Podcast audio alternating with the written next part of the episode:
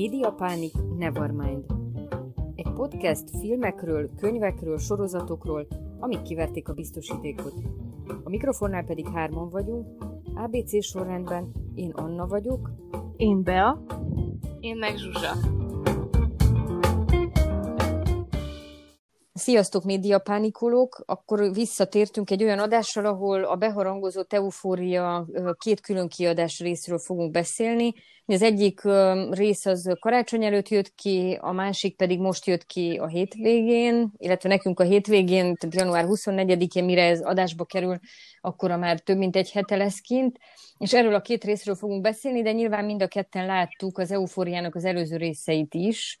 Tehát akkor az Eufóriáról csak egy ilyen nagyon rövid kezd csináló, hogy ugye ez egy kétezer-tizenkilences sorozat, aminek Sam Levinson a rendezője, és egy izraeli eredetiből remake-elte az há bé o. Az izraeli eredeti az kétezer-tizenegyes, és ennek az Eufóriának lett volna a második évada, viszont a koronavírussal kapcsolatos korlátozások, azok megakadályozták a gyártókat abban, hogy folytassák a második évadot, és akkor ez a két rész, ami most jött ki a karácsonyi ünnepek körül, ez volt a két bónusz rész.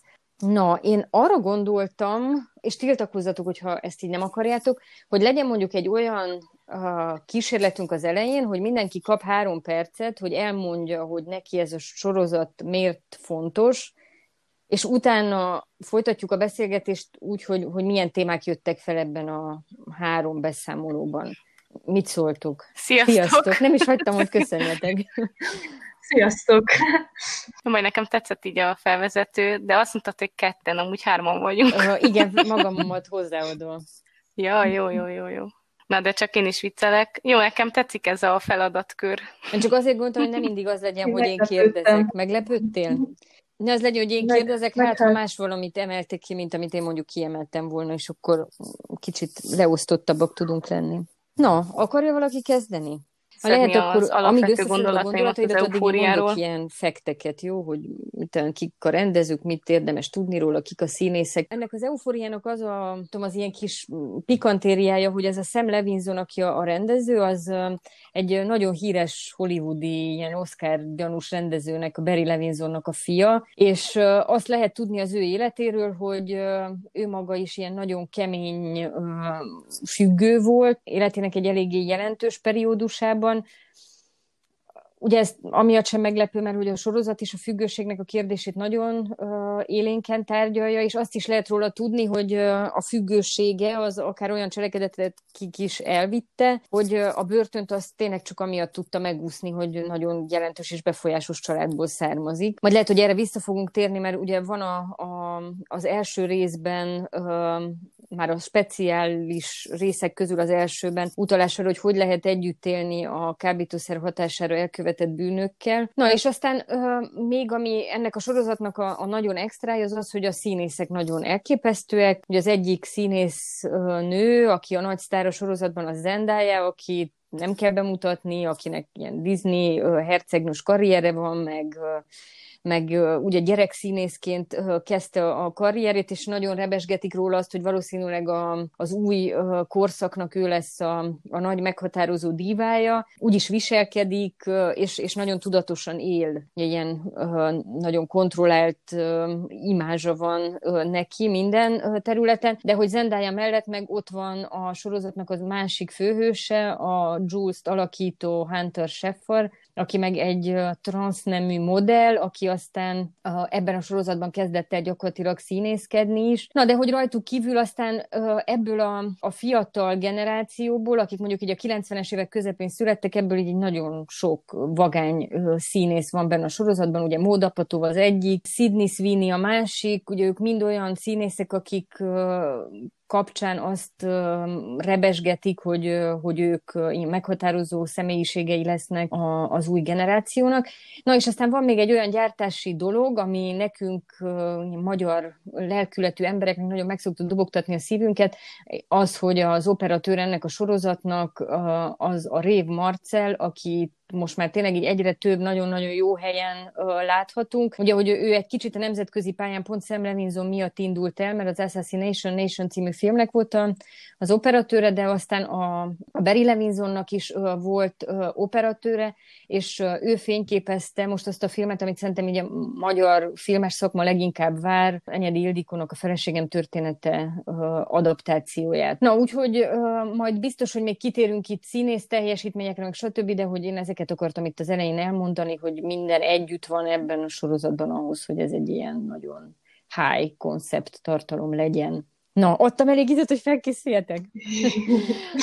Jó. Hát nekem azért tetszett ez a sorozat, mert no. hogy nem egy tipikus ams, amcsi sulis sorozat, és mégis annyira reálisan mutatja be a korszak gimis élményeit. Az, hogy drogfüggőség, az, hogy bármiféle függőség, az, hogy transzneműség, melegség, pornográfiához való viszony, ez, ezekről eddig, mint hogyha teljesen nem, nem is vett volna tudomást a, a filmszakma ilyen tini sorozatot. És nekem ez, ez tetszett a, a legjobban, hogy ilyen témákat taglal. Illetve nagyon tetszettek a, az effektek, meg a kameramozgások is fantasztikusak voltak. Tehát, hogy maga, hogy Rúnak bemutatja azokat az élményeit, amikor um, transzba kerül a, a drogoktól, ilyen nagyon um, vizuálisan kielégítő világot mutat be, és valahogy nem az jön le, hogy ez neki rossz, hanem hogy, hogy mennyire jó, és hogy mennyire nehéz neki pont emiatt megszabadulni a függőségétől.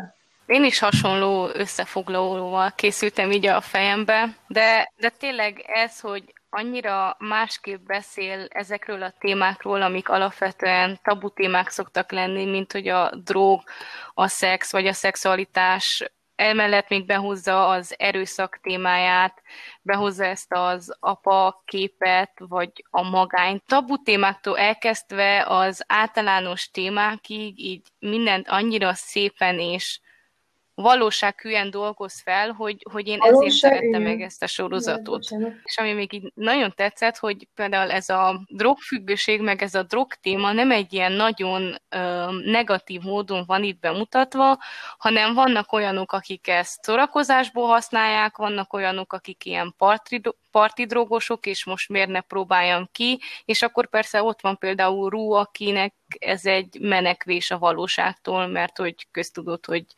gyerekkora óta magányos, és bipoláris zavarral küzd, és stb. stb. Minden baja van, és akkor neki ez egy ilyen menekülő vár, de hogy emellett megmutatják azt is, hogy igen, legtöbb fiatal valószínűleg kipróbál különböző drogokat, és ilyen parti eszközöket, és hogy nem feltétlenül minden esetben ez negatív. Érdekes, hogy ezt mondjátok, hogy, hogy nagyon valósághű, meg hogy a, az addikciós élményeket nagyon árnyaltan tudja megmutatni. Nekem így két dolog is eszembe jutott, nem azért, hogy vitatkozzak veletek, csak hogy ilyeneket vetettek szemére ennek a sorozatnak, hogy az egyik, hogy a kilencvenes években születettek, vagy nyolcvanas években születettek, csinálnak egy sorozatot arról, hogy milyen volt a kétezres években megszületni. Ugye ez tényleg egy ilyen generációs sorozat, az nagyon látszik, ugye azzal kezdődik a, az első rész, hogy a, a Rúnak a születését így megtudjuk, hogy hogyan zajlott, és akkor ott van az, hogy ő négy nappal az ikertornyoknak a, a, az elpusztítása után született, tehát nagyon benne van az, hogy igen, ezek már a kétezer után született generációnak a, a tagjai, és akkor itt ezt felszokták vetni, hogy egyrészt a színészek idősebbek egy kicsit, mint az a korosztály, amiről szól a sorozat, másrészt pedig a rendező, meg a rendezőnek a köre az meg még egy tízessel, tehát hogy igazából szinte két generáció van már közöttük, és a, e között a, a megmutatott ö, ö, generáció között. És a másik meg, ami, ö, ami még itt ö, előszokott bukkani, talán így kicsit kritikaként, hogy, ö, hogy attól az a hitelesség, amiről ti beszéltetek, talán attól nem száz százalékig igaz, hogy nagyon a, a negatív élmény tartományra fókuszál. Hát, hogy, hogy nem eléggé egyensúlyban tartott a, a sorozat, ugye, hogy tényleg, ahogy ti is mondtátok, hogy nem tudom, nagyon sok függő szereplő van a történetben, nagyon sok abuzált szereplő van a történetben, és hogy, hogy ezt így az eufóriának a szemére szokták vetni, hogy, hogy talán igen, igen negatív színben tünteti fel ennek a generációnak a világtapasztalatát. Lehet, hogy túlzásként jelenik meg, Viszont uh, szerintem az tagadhatatlan, hogy ebben a generációban mindent, amit, amit bemutattak, mindenből is szerepel egy kicsit. Tehát, hogy attól, mert uh, nincsen vállalva ilyen nagy, nagyban, tehát, hogy valaki nem pornózt néz, és uh, nem drogfüggő, és uh, nem izé, attól, attól még mindegyikből lehet, hogy kipróbál valamit. Jó, jó. Uh-huh. Ez érthető. Persze, én ezt uh, értem, hogy, hogy igazából tényleg ilyen tüneteket mutat meg, és, és ezben az érdekes. Meg amúgy én ezzel a negatív résszel csak azért nem tudok egyet érteni, mert hogyha ezt ilyen nagyon pozitív módon mutatta volna be, akkor nem lett volna hiteles ez az egész szerintem.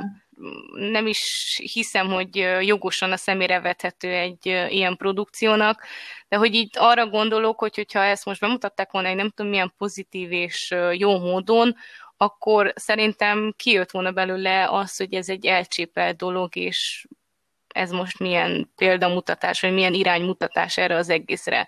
Meg a másik dolog, hogy természetesen, hogy ilyen negatívan mutatták be ezt az egészet, mert hogy ezeknek mind ott vannak ezek a veszélyei, amiről a sorozat beszél.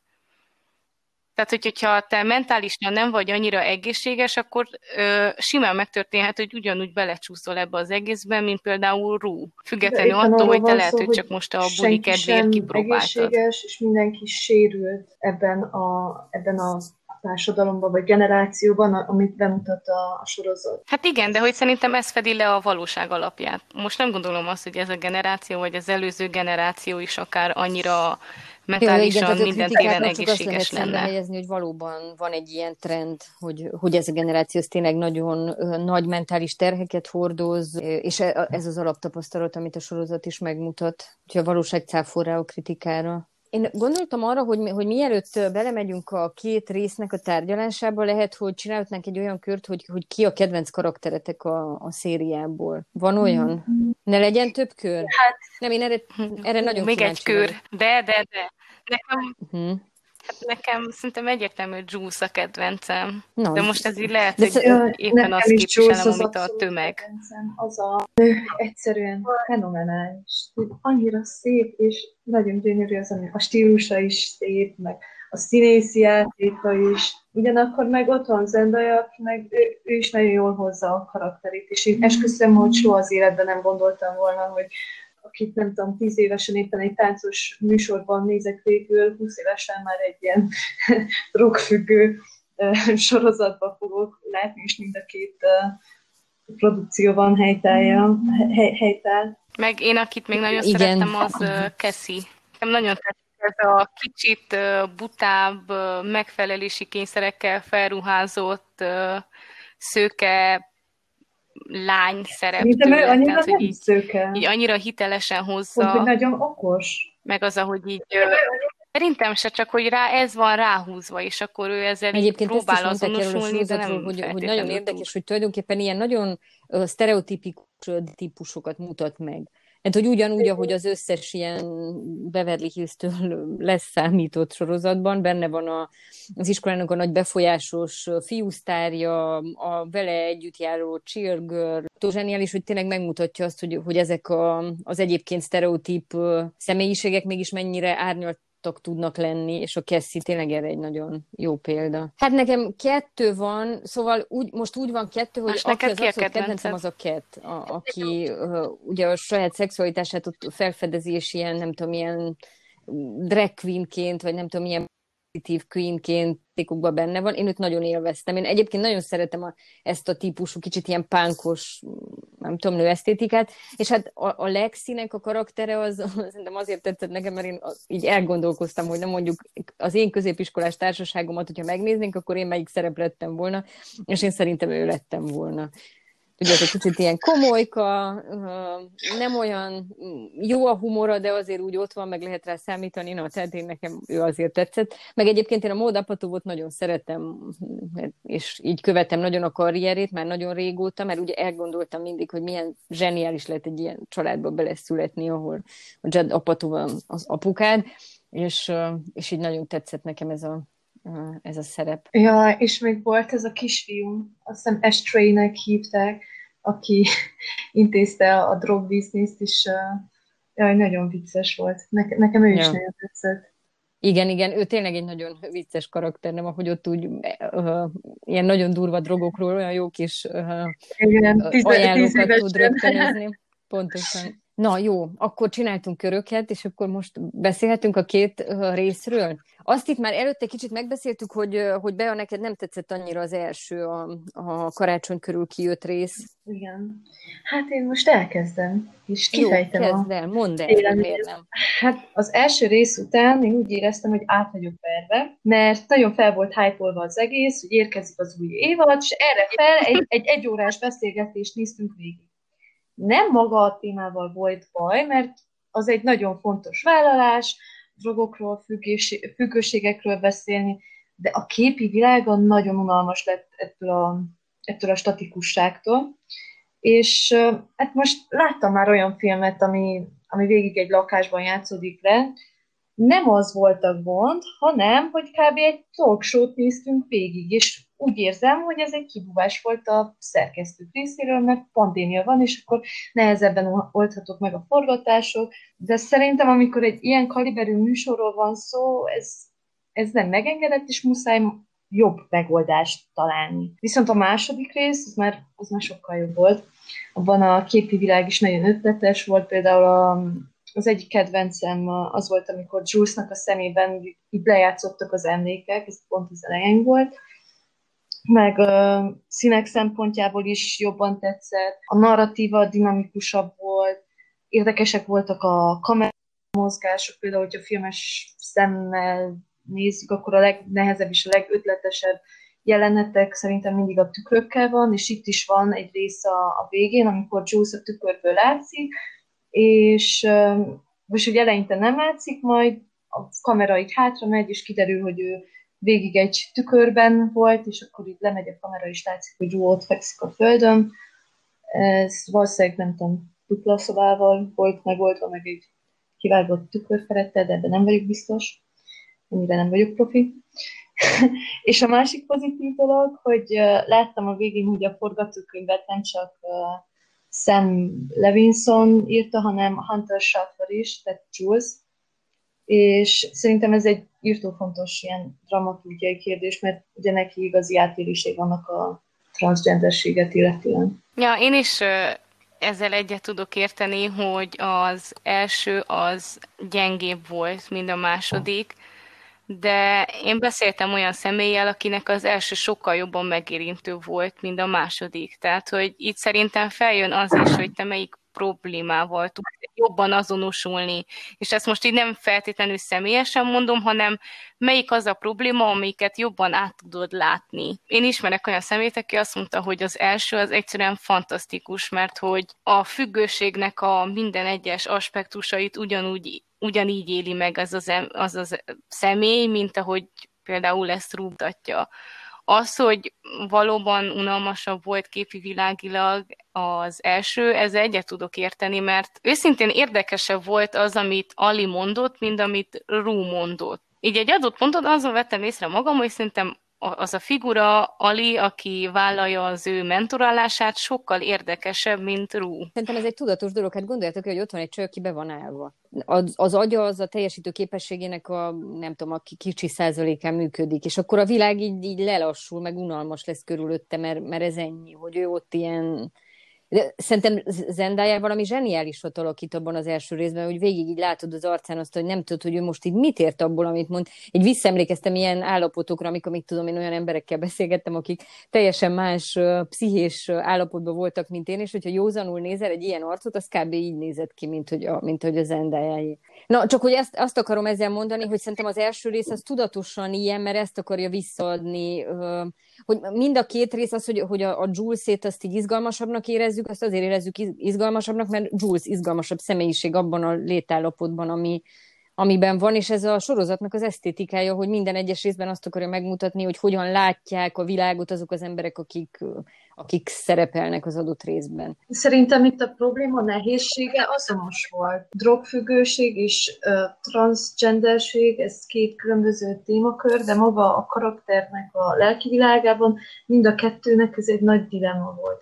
Itt maga a tálaláson voltam én fennakadva, mert mert be lehetett volna mutatni uh, Rónak a részét is, ugyanolyan izgalmasan, mint ahogy be volt mutatva a, a Joel-szé. Mert hogy ő is ott végig egy pszichológussal beszélgetett, szóval, hogy én értem, hogy mi van, de mégsem értem.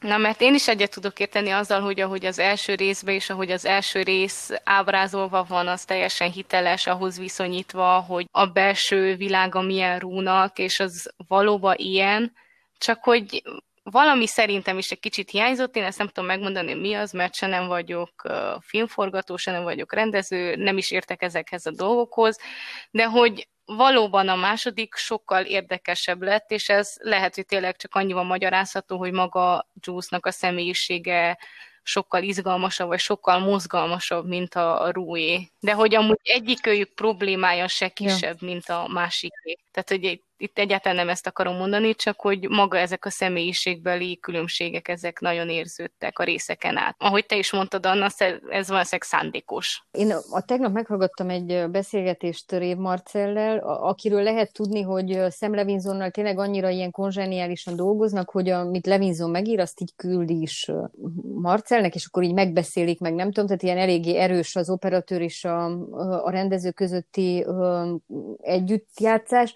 És ő azt mondta, hogy ők tulajdonképpen egy új vizuális stílussal kísérleteznek a második évadra, abban be a teljesen igazad van, hogy, hogy ez két ilyen töltelékrész. És tudatosan is töltelékrésznek tervezték, tehát tényleg nem tudták megcsinálni a második évadot, és akkor azt találták ki, hogy egy ilyen pszichés átkötést csinálnak a, az évadok között, és ez lesz ennek a két résznek a, az értelme. Na de hogy a második évadtól nagyon meg akarják változtatni a, a képalkotási retorikát, és hogy valószínűleg az a, nem tudom, ilyen mély lila, nagyon erősen pulzáló képiség, ami jellemző volt az első évadra, azt le fogják cserélni.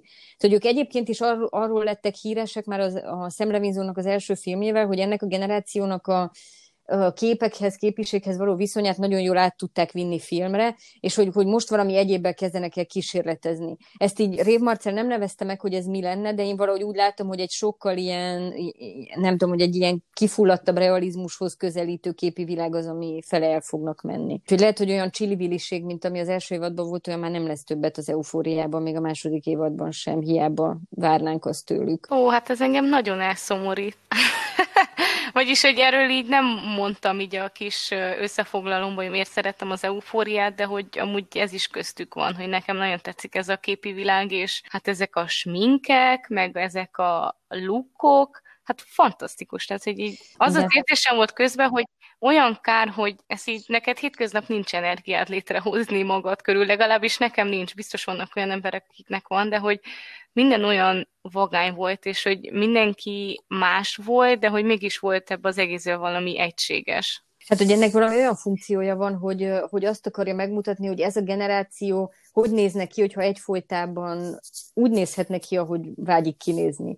Most ezt ilyen jó bonyolultan fogalmaztam meg, de direkt fogalmaztam meg így, mert hogy, hogy uh, ugye az, amikor a közösségi médiának készíted elő magad minden pillanatban, akkor lesz az életed ilyen, hogy egyfolytában egy csillogó tárként, vagy nem tudom, ez most rossz szó, de hogy önmagadnak egy ilyen csillogó verziójaként vagy ott mindenütt. És ja. ahogy te is mondtad, ja, ez nagyon... hogy ez nem fenntartható, nem? Tehát, hogy, hogy akármennyire szeretnék, nem tudod azt megcsinálni, hogy huszonnégyből huszonnégyben legyél egy ilyen. Ja, de nagyon tetszett ez a mondatod. Na, hát euh, akkor most itt, itt be, bele, be is hal a podcast. Ilyenkor jutunk el oda. Na, szóval én csak az, azért is mondom, de ezt már közösen beszéltük is, hogy nekem egyébként nagyon tetszett a Rús rész, és uh, még most, hogy a Jules-ost megnéztem, még úgy is, uh, nem tudom, hogy engem nagyon lefegyverez ez, hogy, hogy tudtak csinálni egy ilyen részt, amiben végig arról beszélget két ember, hogy hogy ha te tudod, hogy az életed sose lesz olyan vagány, mint amilyen a kábítószerek hatása alatt, akkor mégis miért éri meg azok nélkül élni. Ez szerintem egy nagyon nagy vállalás, hogy, hogy hagyd azt, hogy, hogy legyen egy óraérvelés, És én egyébként nem, nem mondtam, vagy nem éreztem azt, hogy ez nekem kevés. Na, nekem ettől a perctől lett nagyon érdekes ez a rész, amit most mondtál, amikor mondja, hogy ő nem tervez sokat élni a földön, és akkor miért ne éljen úgy, ahogy ő szeretne. Tehát, hogy ez nekem annyira mellbevágó volt, és annyira tetszett, hogy így, így azt mondtam, hogy hát teljesen igazad van. Te életed, éld, ahogy te szeretnéd. Ő vele konstansan elhihet, elhiteti a társadalom, hogy ez így nem jó, de mi van akkor, ha neki ez itt tényleg jó? Vagy nem tudom, nekem így végig ez ment a fejembe, nem tudom, hogy te így konkrétan mit gondoltál, amikor ezt nézted, de hogy bennem ez fogalmazódott meg, hogy kik vagyunk mi, hogy ezt így megszabjuk, hogy neki ez nem jó. Ja, hát teljesen, igen. Hát, hogy, hogy én ezért is látom egy nagyon jó résznek, mert tényleg felteszi az alapkérdést, ami a függőkkel kapcsolatos alapkérdés. Úgy nem tudom, mostanában, hogy nagyon sokszor gondoltam végig, meg így foglalkoztatott, mert uh, már lehet, hogy említettem itt is, hogy, hogy dolgoztunk uh, addiktológusokkal valamilyen kutatásban, és akkor ott mondták azt, hogy igazából ennek a szakmának az egyik legfontosabb belátás az az, hogy rájössz, hogy vannak emberek, akiket nem kell megmenteni. Mert hogy tényleg annyira erős bennük az a tudás, hogy, hogy jobb az a világ, amit a drogok által kapnak, hogy kell hagyni őket, tönkretenni magukat, és amikor ezt elfogadtad, onnantól kezdve tudsz különbséget tenni, hogy mi a munkádnak az, az értelmes, és mi a munkádnak a nem értelmes része. És az, hogy ez a, ez a rész, ez pont ebből indul ki, azt szerintem pont az erőssége, meg látszik nyilván, hogy egy olyan ember csinálta, aki ezzel a kérdéssel a saját életében nagyon komolyan szembe találkozott. Ja, meg ami még jó az első részben, vagy ami nekem tetszett, hogy nem egy terápián van, nem egy nem tudom milyen kifejleszt, erre kifejlesztett közösségben van, hanem van egy egyszerű mentora, aki ezt már megélte, és ő azt mondta, hogy lemond erről az életvitelről, és akkor egy olyan emberrel beszél, aki úgymond beavatott. Uh-huh. Hogy így, igen, meg a végén is így... ott van az, a, az idős nő, aki um, nem is tudom, hogy fogalmazott, mit, mit is mondott, de hogy um, valami ilyesmit. Nem, nem a... minden, ami jó ja. veled, jó neked, nem? Azt, azt gondolod, hogy not everything igen. that is good For, uh, to you is good for you. Igen, az, az igen, volt a igen, különbség. Igen. Igen, mert az egy nagyon fontos dolog, ugye ezt megint a függőkre nagyon szokták mondani, és itt majd mindjárt szerintem rátérhetünk arra, hogy a, a Rúnak meg a Julesnak a kapcsolata milyen, hogy, hogy a függőknél általában van egy olyan probléma, hogy a, a párkapcsolataikat és a szerelmüket is mindig a drogok helyett választják, tehát hogy ezért szokott nagyon sok addiktív személyiség aztán ilyen posszesszív kapcsolatba átlépni, mert ugye a kábítószereket helyettesíti a, a, a másik emberhez való viszony, és akkor erre mondja a nő, hogy amikor te le akarsz jönni a szerről, akkor nincsen energiád arra, hogy egy kapcsolatot működtess. Mert hogyha kapcsolatot működteted, akkor valószínűleg, hogy a szert fogja helyettesíteni. És ezért nagyon fontos szerintem ez a mondat, hogy, hogy nem minden, ami jó hozzád, az jó neked. És ezért, ezért érdekes aztán a következő részben azt látni, hogy Jules meg pontosan arról beszél, hogy számára mekkora teher az, hogy tudja, hogy ha Ruth magára hagyja valameddig, amikor ő éppen érzelmileg saját magát akarja megtalálni, akkor lehet az, hogy ő visszacsúszik. Mert hogy igazából nagyon nagy terhet raksz a másikra azzal, hogy, hogy egy ilyen viszonyba belevonod. De akkor szerintem beszélgessünk egy kicsit az ő párkapcsolatukról, vagy nevezhető ez párkapcsolatnak, nem tudom, hogy látjátok. Jaj, ez is nagyon érdekes, te kérdez, hogy nevezhető-e párkapcsolatnak, és akkor van ott az a beszélgetés Rú és Ali közt, hogy de mikor döntöttétek el, hogy ti együtt vagytok. Tehát, hogy nekem az annyira tetszett abból a szempontból, és ezzel a mondatommal lehet, hogy nem leszek híres, de hogy szerintem ez egy nagyon reális mai probléma, hogy miket várunk el adott emberektől, akikkel lehet, hogy érzelmileg közelebb kerülünk, és hogy mennyire nem tudatosul sok emberbe, hogy valakivel párkapcsolatban lenni, az egy döntés. És az egy munkafolyamat is, amellett, hogy ott vagytok és szerelmesek vagytok, és szerintem ez a mai generációnak egy nagyon nagy problémája, hogy olyan emberektől is elvárnak nagyon komoly dolgokat, akikkel nem beszélték meg azt, hogy ez most tényleg fog működni, mint egy kapcsolat. Mert hogy Ali fix ezt a kérdést teszi fel Rúnak, hogy akkor ti most eldöntöttétek, hogy együtt vagytok? Tehát, hogy tartoztok egymásnak valamivel? Igen, de tehát lehet, nekem ez a mondat igen, annyira, ez, ez... annyira tetszett ez a mondat, és ez a, a felvetés, hogy például hogyan gondolkodott erről mondjuk egy előző generáció, és akkor, hogy ez most hiányossága vagy előnye a mai generációnak, ezt most én nem szeretném eldönteni, de hogy ez mennyire nagy különbség volt. Szerintem ez személyiségfüggő. Az, hogy, hogy, hogy ki hogyan tud kötődni a másikhoz. És lehet, hogy, hogy Rónak a kötődése másmilyen volt, nem feltétlenül erősebb, de másmilyen volt, mint a Julesé.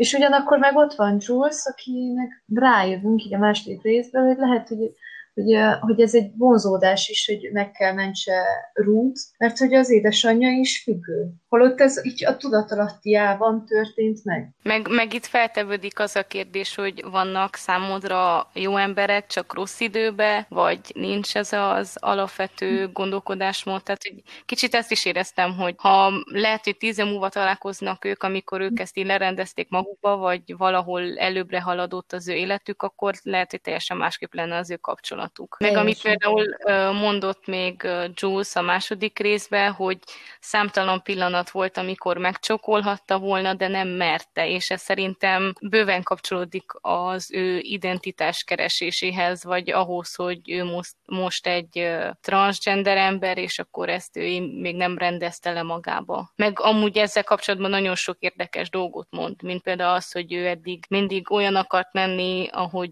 úgy gondolt, hogy a férfiaknak tetszene, vagy... Igen, vagy, és hogy a végén meg rájutott arra, hogy férfiaknak nem is akar tetszeni, mert hogy unalmasnak tartja őket, vagy valami, valahogy így fogalmazott. És ez egyetlen ember, aki úgy fogadta el, ahogy volt, pont, hogy pont, hogy Rú volt, és talán ezért le is állna a, a hormonkezeléssel, mert már nem akart a férfiaknak tetszeni. De kicsit ilyen kifordított gondolat, mert hogy mi van, hogyha leáll, és akkor Rúnak már nem tetszik, vagy nem tudom.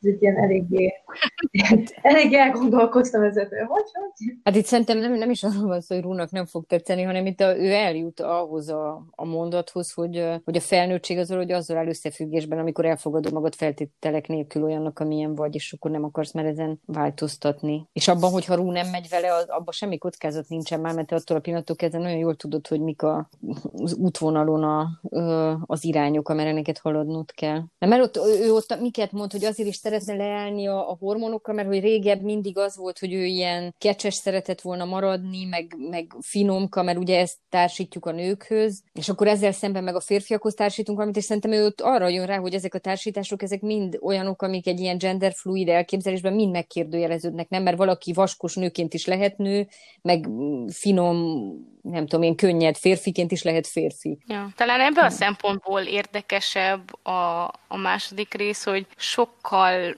másabb, és a társadalomra... a társadalmat jobban érintő kérdéseket vet fel. Vagy hogy mondjam, nem az, hogy sokkal jobban érintő, mert ez annyira buta megfogalmazás, hanem inkább olyan problémákat, amikkel egy hétköznapi ember is találkozhat. Vagy pont, hogy nem igazán ez a megfelelés. De, hát hogyne, hát ez ne, szerintem naponta találkozik az átlagember a megfelelési kényszerével, legyen az nő. És hogy ezeket a témákat sokkal jobban érinti Jules-nak a problémája, mint a Rúé. Mert Rú egy teljesen másik világba él. Tehát, hogy egy olyan világba él, amit ő alakított ki magának a drogok által. És, abba, uh-huh. és ő ki is mondja, hogy ő nem is akar ennek a világnak a része lenni. De hogy Jules-nak a problémája pedig olyan kérdéseket érint, amik érintik hétköznaponként a nőket, férfiakat is, hogy hogyan kell kinéz, milyen kell legyél, van-e valamilyen standard, amilyen kell legyél, és stb. Stb. Én itt igazából másra gondoltam, és azért mondtam azt, hogy talán az átlagember nem igazán találkozik ezzel a témával, és ezért is lehet érdekesebb maga a Jules-nak a, a része, mert hogy a, azért a, a, a transzneműségre gondoltam. Igen, mert hogy ja. filmileg ez még nagyon nincsen megjelenítve, meg nagyon gyerekcipőbe jár ez az egész, és ez meg nagyon keményen oda tesz, éppen kifejezve magunkat, és hogy ugyanakkor meg ott van az a tény is, hogy ő, ő a való világban is egy transznemű ember, és hogy ezeken a dolgokon keresztül ment. És ezért, ezért tartom nagyon fontosnak azt, hogy, hogy ő is közrejátszott a forgatókönyvnek a megírásában, mert az azt jelenti, hogy inkább az ő története, és Lewis meg, meg csak segített ezt így megrendezni nekik, összehozni az egészet. Ja, hát persze, persze, nem azt mondom, hogy ez nem szól arról az alapvető kérdés, kérdésről, hogy mi az a transgenderség, csak hogy azt próbáltam keresni, hogy mi az, amiért jobban tud egy ember, egy átlagember azonosulni a második résszel, mint az elsővel. Vagy miért van az, hogy többen mondják azt, hogy a második érdekesebb? Persze, ez teljesen egyet tudok ezzel érteni, de ugyanakkor ott van az a tény is, hogy nagyon sokan élnek ebben a másik világban is, meg nagyon sokan kívánják azt, és nagyon sokan kívánjuk azt, hogy ugye egy alternatív világot alkossunk magunknak, és ugye akkor abban majd tökéletesen elvegyünk. Hát igen, ők valahogy kicsit ilyen típus szereplők is, hogy a, utána az addikcióval élő ember az az, aki mit önmagában keresi a, nem tudom, a, a sokféle világ lehetőséget, és a, a másik meg, meg a társadalomban akarja kiprovokálni azt, hogy sokféleképpen lehessen értékesen érni az életünket. Szerintem azért is működnek ők ilyen jól párban, mert, mert nagyon eltérő az, ahogy a világhoz viszonyulnak. Mert ha elképzeljük, hogy ők hosszú távon hogy működnének együtt, akkor nem azért ott már lehetett látni abból is, ahogy itt amilyen korábban bulira készülnek, vagy nem tudom, hogy ott van Rú, aki mit tudom én, nagy nehezen felvesz valami izgalmasabb ruhát, de hogy igazából ugye Jules azt mondja neki, úgy öltözöm, mint Seth Rogen, és így nem nagyon érdekli ez a dolog, és ott van Jules, akinek meg minden egyes pillanata arról szól, hogy az öltözködés által ilyen nagyon komplex diagnózisokat tud a világnak így elmondani magáról. Tehát, hogy, hogy ez tényleg két ilyen nagyon különböző mintázat, és hogyha ezt a kettőt kombinálod egymással, akkor az, az vagy lehet nagyon jó, vagy, vagy lehet épp az ellenkezője. De az az érdekes, hogy igazából mind a két karakter azért küzd a problémáival, mert ugye a tökéletességre vágyik, és hogy Rú azért akar menekülni egy másik világba, mert hogy szenzitív erre a tökéletességre, és akkor ez, ebben a világban ő, ő ki tud teljesedni, és akkor ugye külsőleg nem érdekli, hogy hogy néz ki, meg milyen hatások érik, vagy hogy pont, hogy érdekli, és hogy emiatt kell menekülnie, és Jules pedig pont, hogy külsőleg akarja ezt a tökéletességet megvalósítani az extravaganciájával. Hát de szerintem ez nagyon fontos, amit mondasz, mert hogy tényleg ez mintha arról szól, hogy, hogy valahogy a serdülőkor az ilyen végtelenül idealista. Hogy akkor tényleg így azt gondolod, hogy, hogy a világ az így fog idomulni az elvárásaithoz, és ez az idealizmus, ez ilyen nagyon ott van ebben a sorozatban. Persze, mert folyamatosan azzal találkozol, hogy valaki elvár tőled valamit, ami... aminek tökéletesnek kell lennie. Vagy otthon a szüleid, vagy a suliba, és akkor még önmagadnak is valahogy meg kellene feleljél, és akkor itt, itt kezdődnek a problémák, mert hogy nem biztos, hogy a te össze, te össze tudod egyeztetni a saját akaratodat azzal, amit mások akarnak tőled. Hát, vagy fordítva, hogy te várod el a világtól azt, hogy tökéletes legyen. Ja, mert például Rúnál szerintem pont ez van, hogy ő azt várja el a világtól, hogy legyen minden rendben, mint amikor beszél arról, hogy az ő apukája nem kellett volna meghalljon, az ő apukájának az volt a rendeltetése, vagy nem tudom, hogy ezt magyar szóval milyen, hogy kell fordítani, de hogy ő arról beszél, hogy az ő apukájának az volt a rendeltetése, hogy felnevelje őket, ott legyen az anyukájának, és nem az, hogy ott hagyja, amikor még gyerekek. És akkor én itt ennél teljesen azt érzem, hogy Rú azt várja a világtól, hogy egy ilyen tökéletes, pozitív, ahogy ő elképzelte világ legyen, és akkor ezzel elég korán találkozik, hogy nem olyan, amilyen ő szeretné, hogy legyen a világ, és akkor ez sodorja bele ebbe az egészbe, amiben ő van. Igen, az egy másik dolog, hogy egy, hogy egy gyászsal hogy tudsz megküzdeni, és valószínűleg, hogy neki ez a depressziója innen adódik, tehát ő gyerekkorában annyira ellenségesen közelítette meg a gyásznak a témáját, hogy, hogy ez így valahol elcsúszott, és kellett neki egy, egy menekülési pont. De azért ott mind a kettőjüknél, nem Julesnál is, meg Rúnál is így vannak, nem tudom, olyan konkrét pszichés diagnózisok, amiket megfogalmaz a sorozat, nem? Tehát, hogy Rúról az elején elmondják, hogy ez az obszesszív, kompulzív zavar, ami az ő esetében van, ami általában a molesztált gyerekeknél szokott lenni, és hogy nála ez miért alakul ki, ezt nem lehet tudni, de tény az, hogy, hogy létezik, tehát hogy tényleg van egy ilyen a pszichológusok által számon tartott betegsége, és Julesnál meg nyilván az, hogy, hogy a, a transgender identitás, amit megpakol, az a probléma, hogy, hogy az anyja nem tudja elfogadni, hogy a, hogy a gyereke másfajta nem identitással rendelkezik, mint, mint amit nem tudom, a társadalmi norma elfogad, és akkor ebből aztán származnak mindenféle problémák. De hogy ilyen szempontból nekem mondjuk ez is, igen? Csak azt akartam hozzáfűzni, hogy ez is nagyon érdekes, hogy, hogy Jules az édesapja nevelés, nem, számomra nem volt tiszta, hogy, hogy akkor most az édesapja és az, az anyuka között mi a viszony, hogy ők egy, egyébként együtt voltak, vagy már elválva, vagy el vannak-e egyáltalán válva, és hogy az apa miért elfogadóbb, mint az anya, és ugye nagyon, nagyon érdekesnek láttam ezt a szálat. Na, én, én, én ehhez még szeretnék hozzáfűzni, nekem ez nagyon-nagyon tetszett, hogy Jules-nak az apukája nem egy átlagos apai képbe van feltüntetve, amiről pont te beszélsz, hogy hogy miért az apuka az elfogadóbb, hogy, hogy az apukával marad, hogy van ez a kapcsolata a feleségével, vagy ex-feleségével, hogy ez nem is tiszta, mert én végig azt láttam azon a karakteren, hogy ő semmi más nem akar, csak az, hogy mindenkinek jó legyen, és segítsen annak a két személynek, aki az ő családjába tartozik, abba, hogy ők, ők rendben legyenek. Igen, egy és nekem ez tetszett, hogy...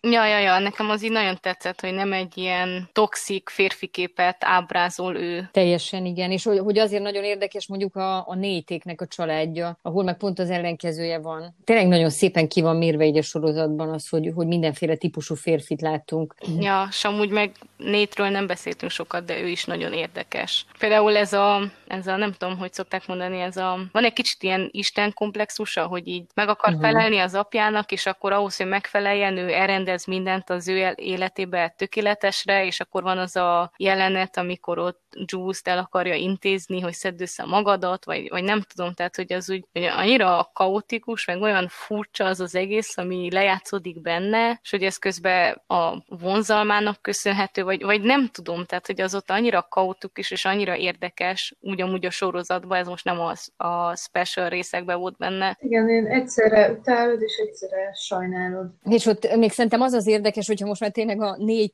történetbe belemegyünk, hogy ki az a lány, aki meg az ilyen típusú fiúra vágyik. Mert hogyha ott azt megnézzük, hogy ott van a Maddie karaktere, aki velük tényleg egy ilyen nagyon erős vonzalmat éreznek egymás iránt, ő pedig egy, az úgy kiderül a történetéből, hogy emigránsoknak a gyereke, és hogy, hogy pont azok a, az emberek akarják újra csinálni ezt a, nem tudom miért, toxikus a maszkulin kultúrát, ahogy ezt így nevezni szoktuk, akiknek meg nagyon erősen bizonyítandó ö, élettörténetük van az adott kultúrában.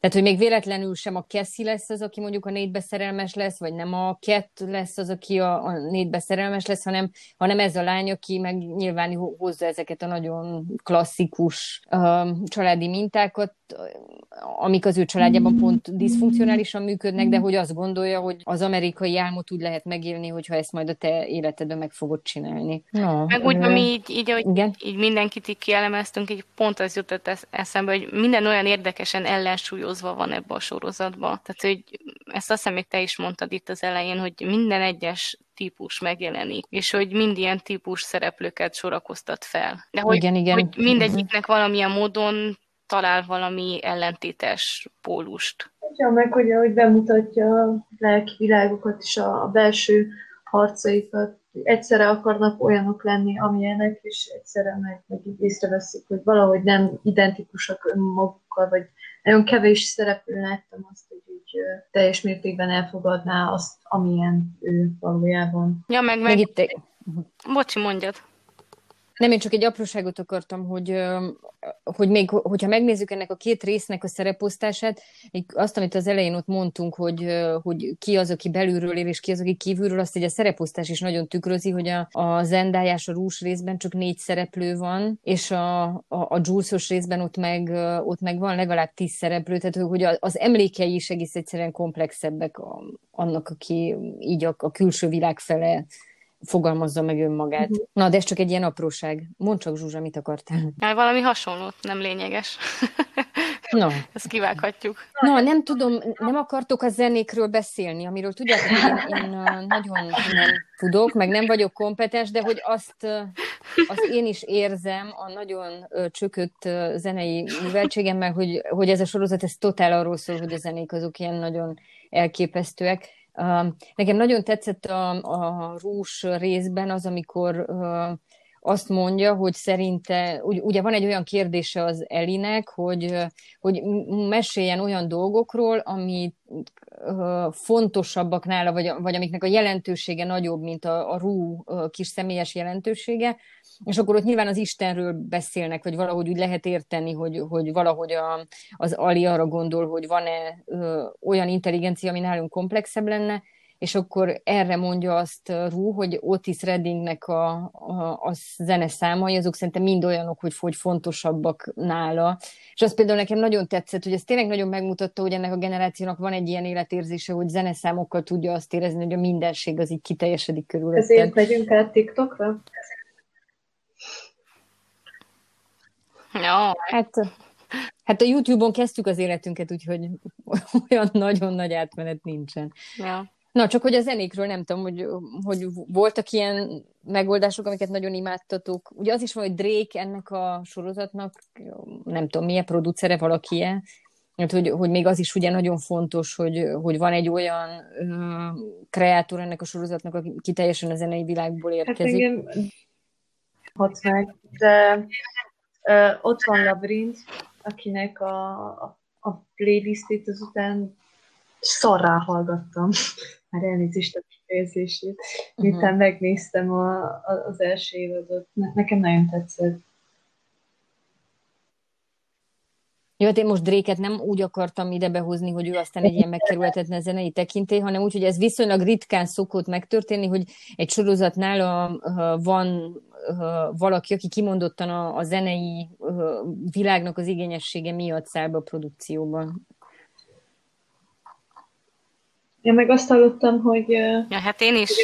Hogy, hogy Billie Eilish is be fog ebben most szállni.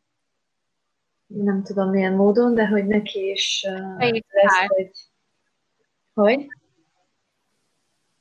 De ott van. Benne van uh, Billie Eilishnak és uh, Rosalia-nak egy közös száma.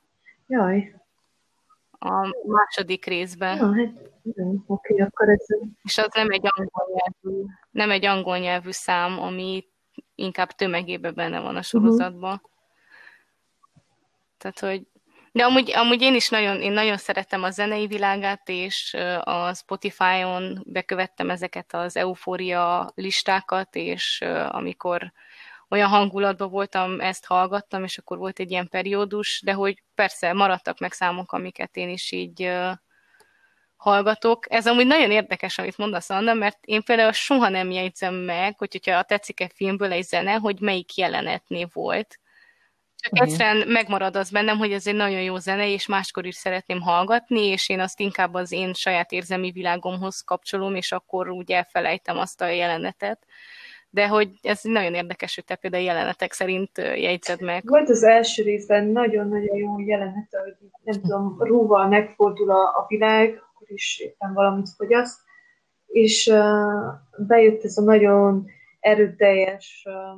szám, amit nem fogok elénekelni, mert nem tudok, de hogy uh, itt tetszett, hogy így belerezeg a kép is, mert így nagyon így átadta az egy nagyon, nagyon... Nem, én csak a hang szoktam lenni. Hallgatom a zenét, így nagyon más világokban vagyok.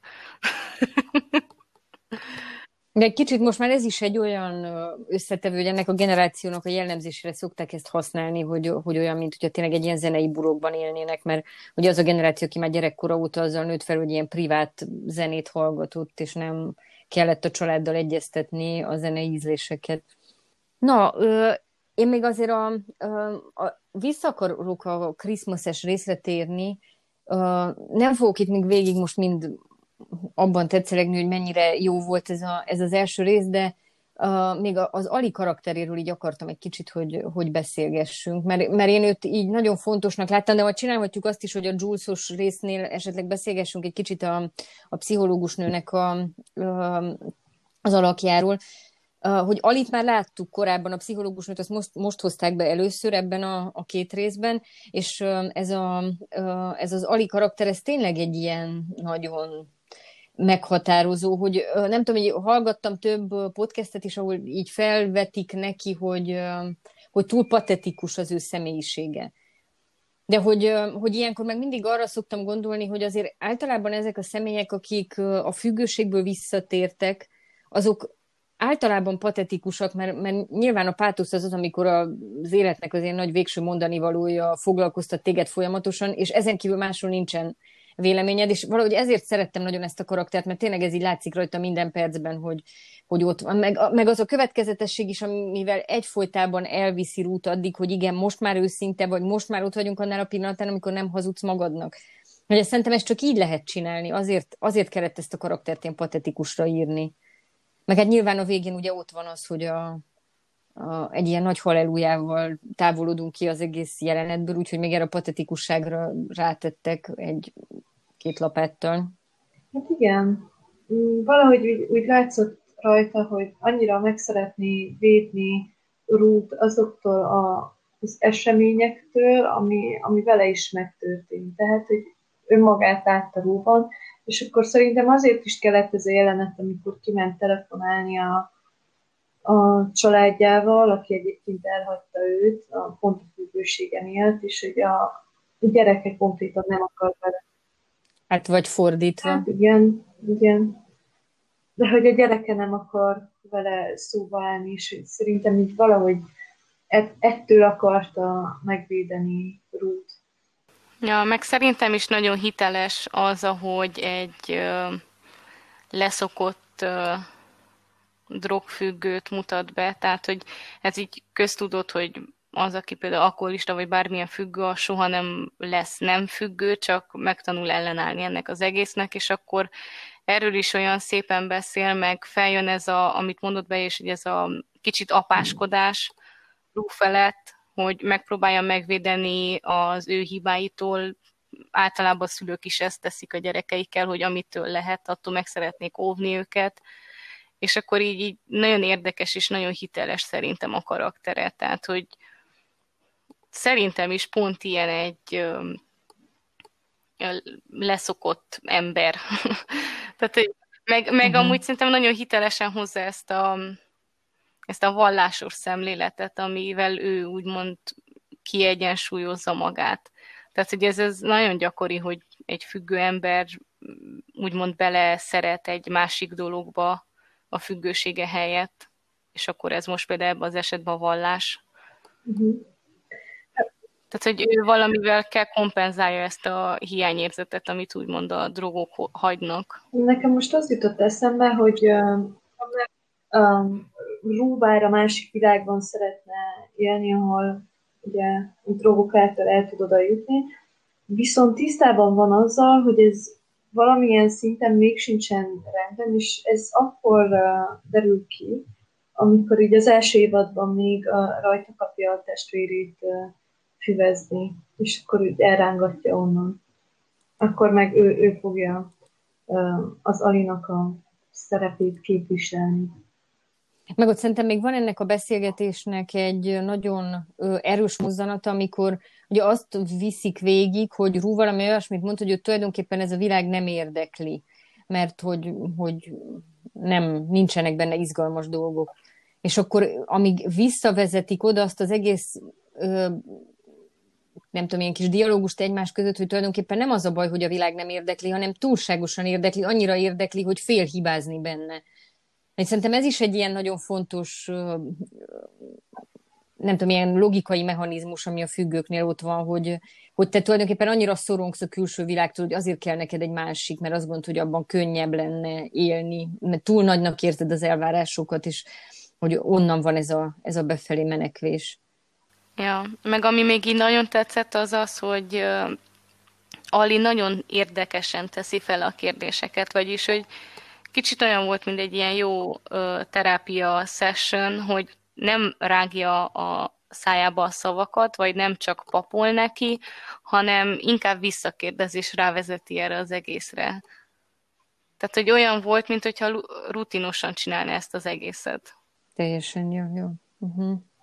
És akkor a pszichológus nő a második részben, ő mennyire rutinos, mennyire jó ebben a szerepben? Hát... Um... ő valahogy nem tudom, így semleges maradt számomra.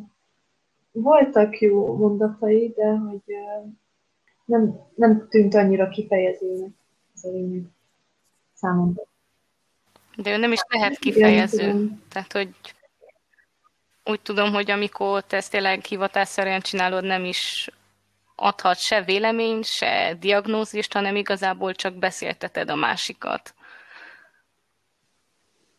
De ott nála volt két fontos mondat, hogy az egyik, az nagyon látszott, hogy amikor Jules azt mondta, hogy, hogy a Rú úgy nézett rá, hogy ő csak létezhetett, mint ahogy az anyja is nézett rá gyerekkorában, ez akkor ott látszik, hogy megáll. Hogy én szerintem ott, ott nagyon benne van az, hogy egy pszichológus valahogy ide akar elvezetni, hogy az élet az olyan, hogy, hogy ez a normális, hogy úgy érezd, hogy nem kell ennél több legyél, mint hogy vagy. És hogy hogy lehet ide visszajönni, és akkor ott nyilván látszik, hogy nála ott már kialakul a diagnózis, hogy igen, Julesnál valami ott romlott el, hogy, hogy amikor az anyja nem hagyta csak lenni, mert azt gondolta, hogy problémás az, ahogy az ő gyereke létezik, és onnan kezdtek el Juice-nak a problémái lenni, és a másik pedig, amikor a végén azt mondja, hogy én vagyok az egyetlen ember, akitől neked nem kell bocsánatot kérni. Hogy uh, igazából tényleg az, az a néhány mondat, amit mond, azok tényleg ilyen nagyon profi szakemberre utaló mondatok. Ja, meg... Uh... Az is nagyon tetszett, hogy voltak adott pontok, amikor Jules azt mondta, hogy én erről nem szeretnék most beszélni, és akkor így azt mondja, teljesen rendben van, és akkor valahogy csak rávezeti, hogy beszél róluk, csak teljesen más kép, vagy más kontextusba. Tehát, hogy én az ő karakterét ezt ilyen nagyon professzionálisan profinak láttam. Én egyébként a két színésznőt tényleg nagyon csodáltam ezért a két részén, már a Ruth mondtam, hogy azt így nagyon élveztem, hogy hogyan tudta játszani ezt a totálisan kifejezéstelen ilyen beállt embernek a, az arcjátékát, de Julesnál meg ugyanez volt, nem? Hogyha így megfigyeltétek, hogy hogy beszélt ott a, a, a vonzódásról, a szexualitásról, a kacérkodásról, nem tudom, hogy ő tényleg voltak olyan, hogy látszott rajta, hogy amikor így arról beszélt, hogy ő mondjuk, mit, hogy szextingel emberekkel, akkor így nem tudom, hogy látszott az arcán, hogy amikor mosolyog, akkor abban már rögtön benne volt egy ilyen kis kacérmosoly, és utána, amikor meg arról beszélt, hogy Rúval milyen neki az együttlét, nem feltétlenül szexuális értelemben, akkor egy teljesen más típusú mosoly volt az arcán, és tényleg ebben nagyon elképesztő a két színésznő, hogy mennyire tudták csinálni ezt a, nem tudom, egy órán keresztül csak az én arcom van a képernyőn, és nem válik unalmassá, meg meg tényleg nagyon minden rajta van, aminek rajta kell lennie. Mint egy reneszánsz festmény. Hát, nem tudom, reneszánsz, inkább barokk, de jó. De szerintem is a, a színészi játékuk az így ö, tökéletes. Most ö, pont láttam Zendayával kapcsolatban off-topic, de fog kijönni egy új sorozat, azt hiszem a Netflixen, nem tudom, hogy mi a címe, de pont abba egy teljesen másik karaktert fog hozni megint, azt hiszem egy felnőtt nőt fog alakítani, és hogy eddig mindig ilyen tini szerepekbe láttuk, és akkor ehhez kapcsolódik a gyerekkarrierje, és akkor ebből kilábalva benne ott a, az eufóriába, ahol szintén egy nagyon nagy teljesítményt tesz le az asztalra, de még szintén tini, és akkor most fog kapni egy felnőtt szerepet. Vagy nem az, hogy fog kapni, hanem meg kapott. A pókemberben is ő lesz. Nem arra a Malcolm és Marie cím... Na, még egyszer. Igen. Hogy nem a Malcolm és Marie című de, filmre gondolsz? De, de, de. Mert az egy film, az na- nagyon érdekes, mert azt a filmet úgy csinálták, hogy ez a stáb, akik az eufóriát is csinálták, hogy a rendelkezésükre állt a teljes stáb, meg minden, és akkor nem lehetett dolgozni, és uh, Zendaya annyira türelmetlen volt már, hogy dolgozhassanak valamit, hogy Sam Levinson két hét alatt írt egy forgatókönyvet, és akkor ilyen nagyon minimál uh, színészgárdával, és csak a technikai személyzetet uh, foglalkoztatva megcsinálták ezt a uh, Malcolm and Marie című filmet, ami egy fekete-fehér film lesz, én is nagyon várom már, hogy, um, hogy lássuk, de ez ugyanehhez a sorozathoz, vagy ehhez a világhoz kapcsolódik. Nem, nem, tehát nem úgy, hogy az eufóriának egy szikvele, csak hogy ugyanazok a kreatív agyak dolgoztak rajta. És a, az a, a John David Washington fogja benne a férfi főszerepet játszani, aki a Tenetben volt a narrátor. Hm. Nagyon menő. Na, úgyhogy én csak így azt Még... akartam így összefoglalni, hogy mennyire... Nekem az is tetszik, hogy Zendaya milyen színes szerepekbe, és milyen... milyen színes korosztályban mutatkozik meg, mint színész. Még azt nem állom meg, hogy ne tegyem hozzá, hogy ebben a Rév Marcell interjúban azt is mondták, hogy Zendaya soha semmilyen addiktív szert nem fogyasztott, úgyhogy mindaz, amit alakít, az, az onnan van, hogy Sam Levinson kócsolja, hogy ilyenkor mit kell érezni, meg hogy van. Na, ez nem érdekes? Szerintem engem ez nagyon... Erre nem tudok mit mondani. Nem tudhatnánk, hogy mit fogyasztott és mit nem. Hát a médiának így is, úgy is azt kell mondani, hogy nem fogyasztott. Én is azt mondanám, hogy nem fogyasztottam. De uh, itt most itt arról is van szó, hogy ezek barátok. Tehát ezt tényleg így lehet látni, ezt a sorozatot nagyjából úgy csinálják, hogy ez a négy ember, a, a Hunter Schafer, a Zendaya, a Rév Marcell, meg Sam Levinson egyfolytában beszélgetnek arról, hogy hogy kell építeni karaktereket, és azért ismerik egymást annyira, hogy, hogy tudnak ezekről a, az előéleteikről. És szerintem egyébként valószínűleg azért nem hiteltelen ez a mondat, hogy Zendaya olyan régen van pályán, meg olyan gyerekként kezdte el csinálni, hogyha ő nem tartaná nagyon kontroll alatt az életét, akkor nem tudná ezt a teljesítményt megcsinálni. De egyébként ez nekem megint csak olyan szempontból érdekes, hogy ez szintén erre a generációra, amihez ő is tartozik, erre szokták mondani, hogy, hogy ennél a generációnál nagyon szét tud válni az, hogy, hogy a magánéletedben miket vársz el magadtól, vagy hogy éled meg az életedet, és hogy egyébként a profizmushoz hogy viszonyulsz. Hogy, ugye ezért van az, hogy mondják azt, hogy a Z és alfa generációnál a párkapcsolatoktól való félelem az nagyon erős, mert hogy azt gondolod, hogy, hogy valószínűleg emberként nem fogsz tudni helytállni, hogyha hagyod, hogy mit tudom én, egy, egy párkapcsolat elvigye az idődnek a nagy részét, és én Zendayában is ezt látom, hogy ő tipikusan egy ilyen új típusú sztár, aki annyira kicentízi a, a karrierét, hogy, hogy ez tölti be az életét. Ezért nem kell neki semmilyen szer, mert, mert a munka hozza neki ezeket a szereket. Na, hát akkor megbeszéltük Zendaya fogyasztási szokásait, vagy itt nem, nem szokásait. Na, de gondoltam, hogy itt ti mondtok ilyet, hogy jaj, igen, ez tényleg így van, ez a generáció hajlamos ilyesmire, hogy a párkapcsolatokban nagyon védekezik, meg stb., de nem mondtatok ilyet, úgyhogy... Én nem érzem magam a Z generációhoz tartozónak, szóval ezért nem nagyon tudok azonosulni mindig ezekkel a mondásokkal. Én Ja, ja, persze, hát nem is úgy, hogy ti oda tartoznátok, csak hogy, hogy azért ezt lehet látni, vagy én nem tudom, én eléggé figyelem ezt, hogy, hogy mennyire van egy ilyen védekezés. A... Ja. De én ezt nincs jól néztem. A, én ezt nincs jól néztem. Biztos, hogy van.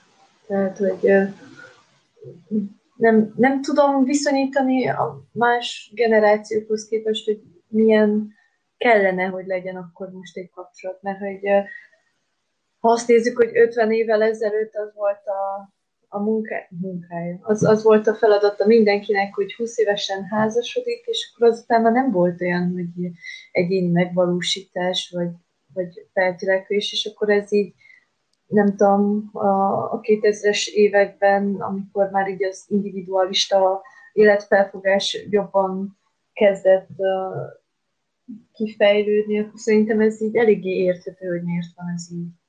Ja, igen, meg hát ugye azt is lehet látni, hogy mennyire nehéz összeegyeztetni ezeket a területeket. Most szerintem a koronavírus is ehhez így még hozzájárul, hogy azért azt lehet látni, nem, hogy a kisgyerekes anyák szenvedték meg a legjobban ezt az időszakot, amikor nem lehetett arra számítani, hogy a létező infrastruktúra az működik. Gyerekeket nem lehetett elvinni bölcsibe, nem lehetett elvinni óvodába, és akkor így hirtelen tényleg egyszerre kellett mindent csinálni. Na, de... Ö... Nagyon szép az eufória. Azt hiszem, még ilyen egyszerű mondatot nem hallottam. Hirtelen vágyásra. Hát gondoltam, hogy Meglett. most próbáljuk ilyet is mondani, majd kiírjuk a, a rész vicces mondataihoz. Ezt neked adjuk, ezt az aranyköpést. Jó, rendben. Na, esetleg akar, meg akarjátok konkurálni ezt a mondatot, hogy nagyon, nagyon szép, szép az eufória. Nagyon-nagyon szép. Nagyon szép, jó. Na, még esetleg a ruhákról lehetne beszélni. Uh, nem? Nem akarunk? Múltkor is a Queen's Gambitről is beszéltünk. De beszélhetünk természetesen. Most nagyon tetszett. Az eufória nagyon szép, és a ruhák is nagyon szép. Köszönjük a figyelmet. Sziasztok! Igen. Kinek a gardróbját szeretnétek? A Jules-ét. Nem mintha jól állna, de az övét szeretném. Hát ez, ez ilyen nagyon tricky kérdés, mert ez nagyon függ attól, hogy neked mi áll jól, és mi, mi tetszik igazán abba a műsorban. Ez, persze egyértelműen Jules-nak a karakterének van a, a legjobb gardróbja, szerintem ez így megkérdőjelezhetetlen, de hogy nekem kinek a gardróbja állna jól, azt nem tudom.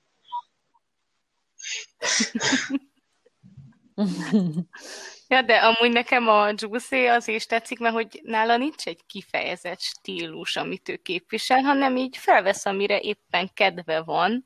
Jó, persze ebből aztán összetevődik egy ilyen saját juice-os stílus, de hogy, hogy úgy ő úgy mindent szeret, vagy ami éppen tetszik, de azt felveszi. De ennek azért van egy megközelítése.